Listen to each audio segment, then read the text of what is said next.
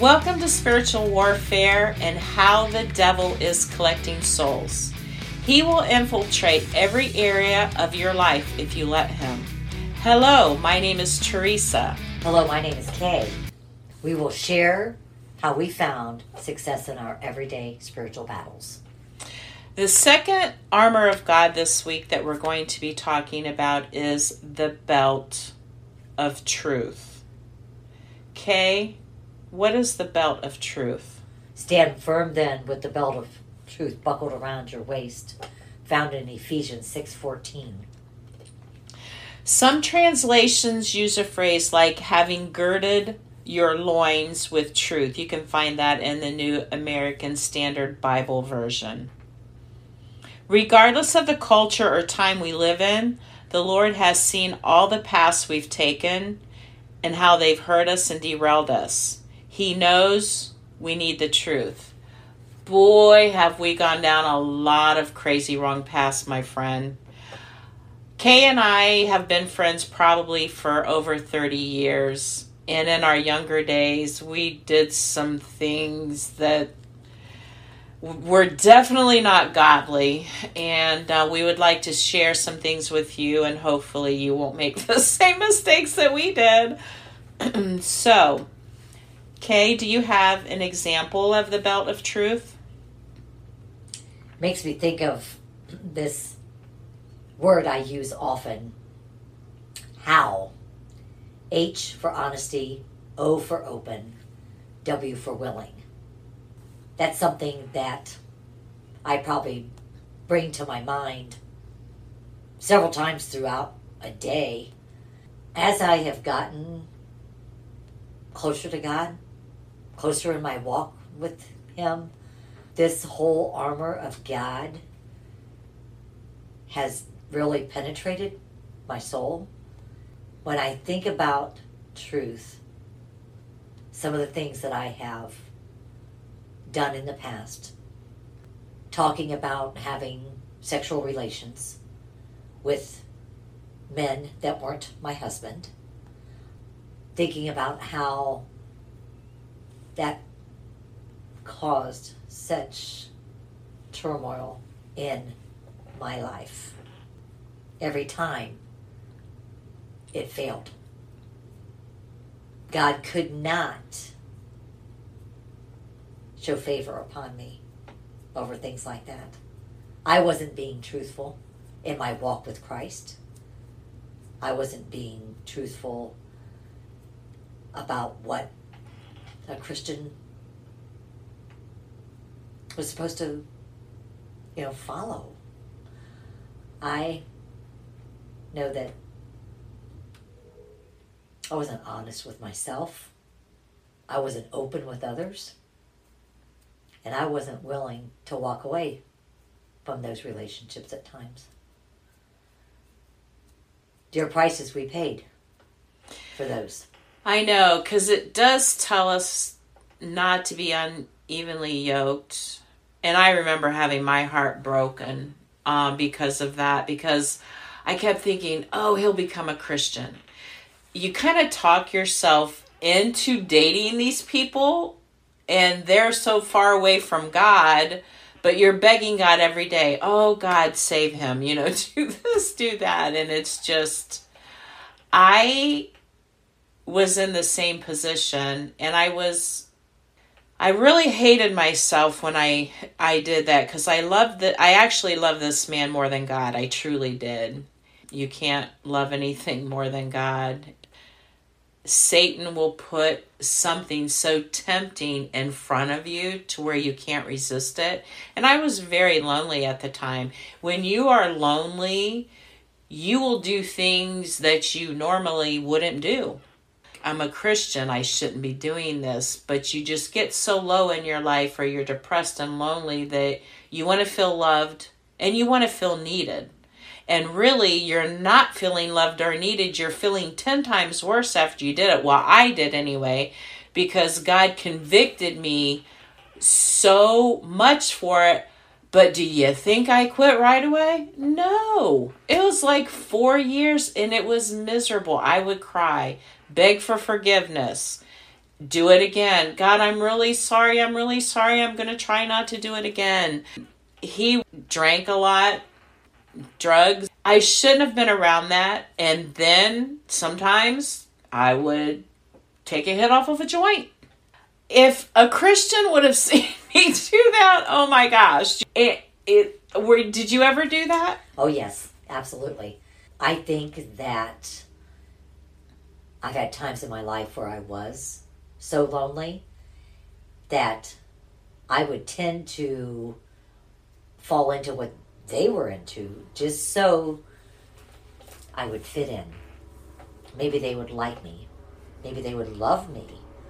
Maybe something would come out of the relationship.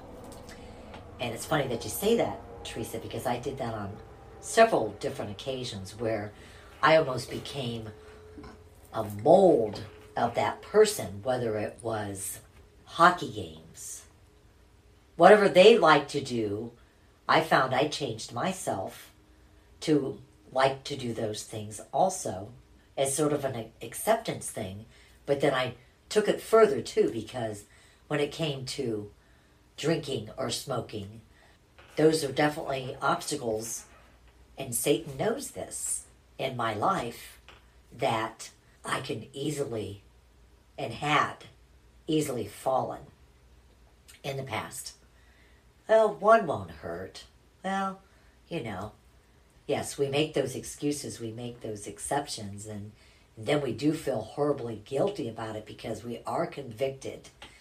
And I praise God for conviction because I believe that your heart can, can become hard to those things and that you can go down a path where you just become numb and you don't feel that conviction.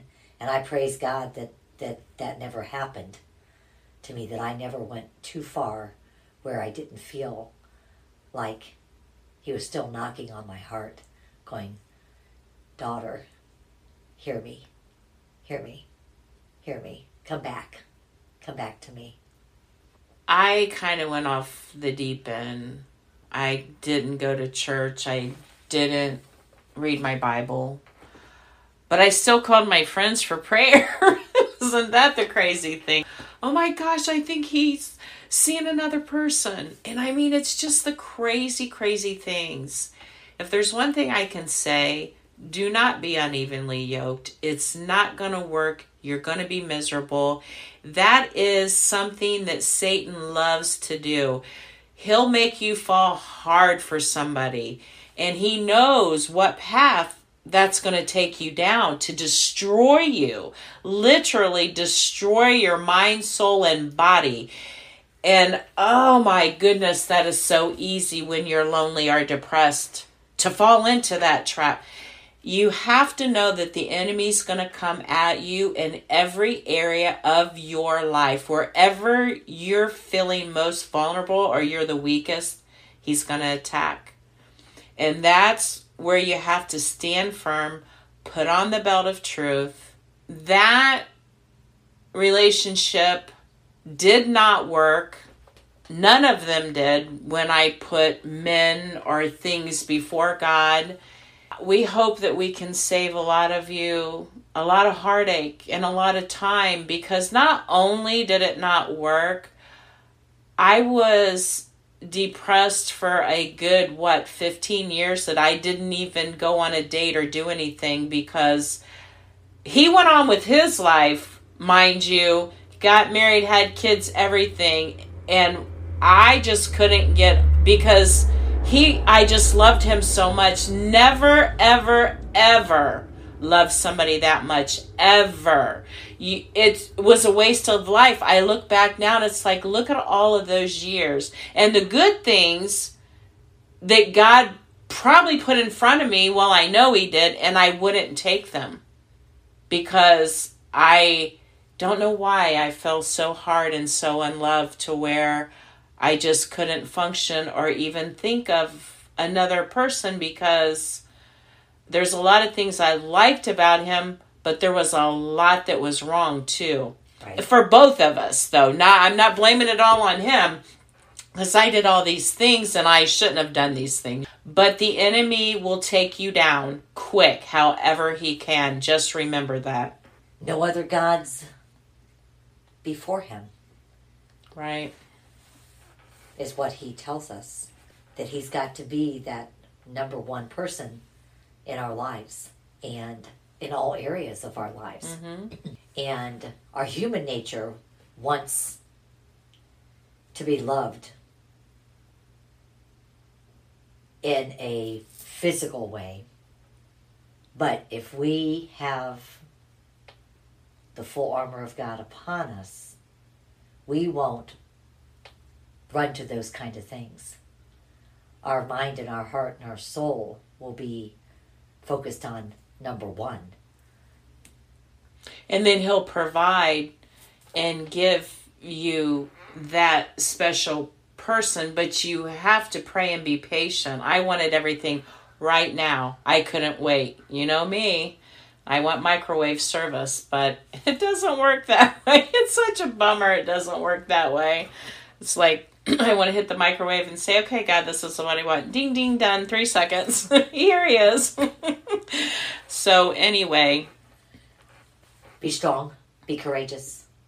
Put on the belt of truth. Stand firm. Make God number one.